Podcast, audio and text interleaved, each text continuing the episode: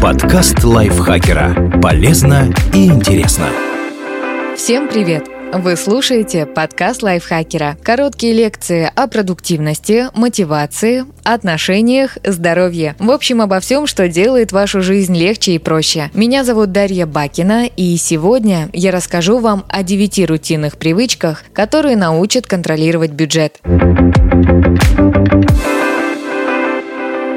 Записывайте доходы и расходы ежедневно.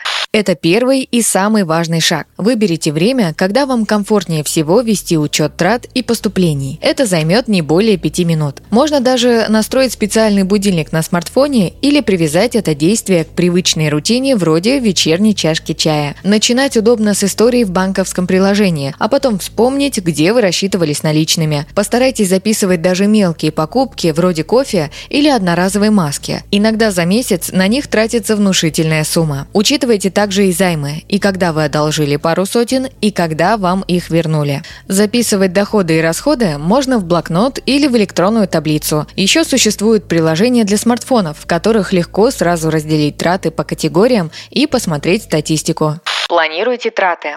Когда вы ведете учет доходов и расходов хотя бы месяц-другой, то начинаете лучше понимать, сколько тратите денег на различные нужды – продукты, бытовую химию, коммуналку и развлечения. Попробуйте выделять на каждую из таких категорий фиксированную сумму. Это поможет держать себя в руках и не потратить лишнего. Если планировать сразу на месяц сложно, разделите сумму в каждой статье расходов на 5 частей. Четыре из них будут соответствовать четырем неделям, а пятая – оставшимся дням месяца и небольшим большим покупкам вне плана. Вдруг вы что-то забыли или не учли. Постарайтесь как можно жестче придерживаться плана, делая исключение только в крайнем случае. Например, если вы выделили на продукты 5000 рублей за неделю, а эти деньги закончились уже в четверг или пятницу, то до понедельника покупайте только самое необходимое. Сразу отправляйте часть дохода в копилку. Когда вы получаете зарплату или другой постоянный доход, откладывайте 10-15% на специальный счет или в отдельный конверт, если имеете дело с наличными. На общем фоне такая сумма вряд ли покажется критичной, но в долгосрочной перспективе обеспечит вам финансовую подушку. Математика здесь простая. Если откладывать 10% от всех доходов, то через 30 месяцев, то есть через 2,5 года, вы сможете обеспечивать привычный уровень жизни, даже если ничего не будете зарабатывать в течение трех месяцев. Накопления помогут увереннее смотреть в завтрашний день и не бояться внезапной потери работы, кризиса или других больших перемен.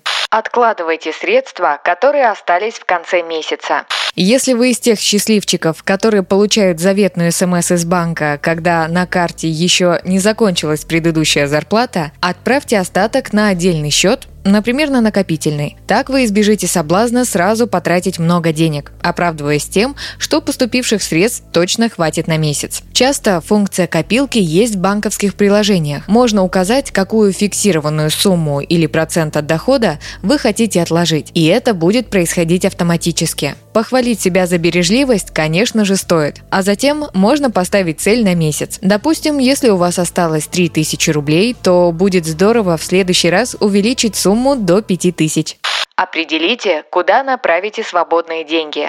Премия, удачно подвернувшаяся халтура, подарок в конверте или пара тысяч в зимней куртке – незапланированные доходы, на которые мы обычно не рассчитываем. Они могут стать еще одним источником накоплений и важным шагом к финансовой независимости. Но откладывать такие доходы просто так сложно. Это не слишком мотивирует брать очередную подработку или рождает желание закрыть глаза на финансовые правила и радоваться жизни. А вот если определить, на что вы хотите потратить эти деньги, копить купить станет намного проще. Например, можно собрать на путешествие или конструктор для взрослых, о котором вы давно мечтали.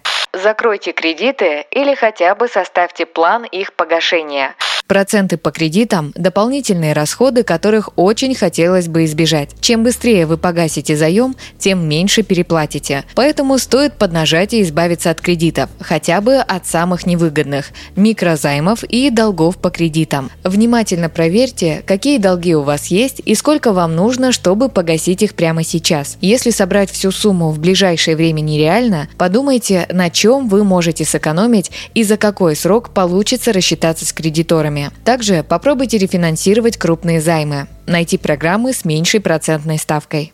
Постарайтесь не брать и не давать в долг. Когда вы берете в долг, это значит, что вы не справляетесь с текущей ситуацией и тратите больше, чем зарабатываете. Когда соглашаетесь одолжить деньги, то вносите в свои финансовые планы неопределенность, ведь объективно никогда не знаешь, вернут ли тебе сумму вовремя или нет. Поэтому лучше обойтись без займов и долгов, по крайней мере, пока вы не возьмете свой бюджет под контроль. Если же без этого не получается, например, забыли дома кошелек, но очень хотите купить обед в офисной столовой, возьмите за правило отдать отдавать долги на следующий день или хотя бы в течение недели.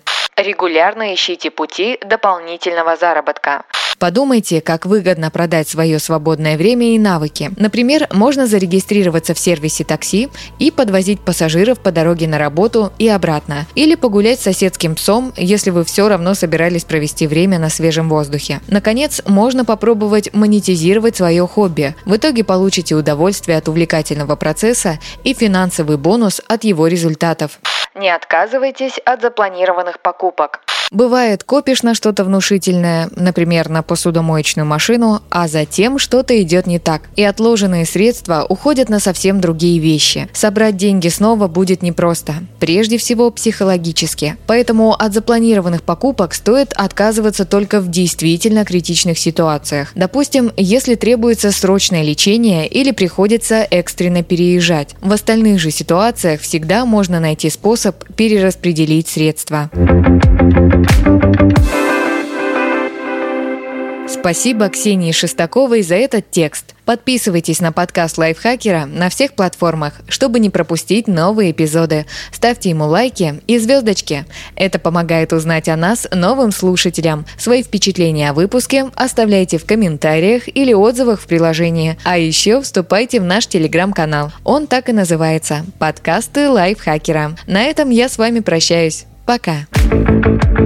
Подкаст лайфхакера. Полезно и интересно.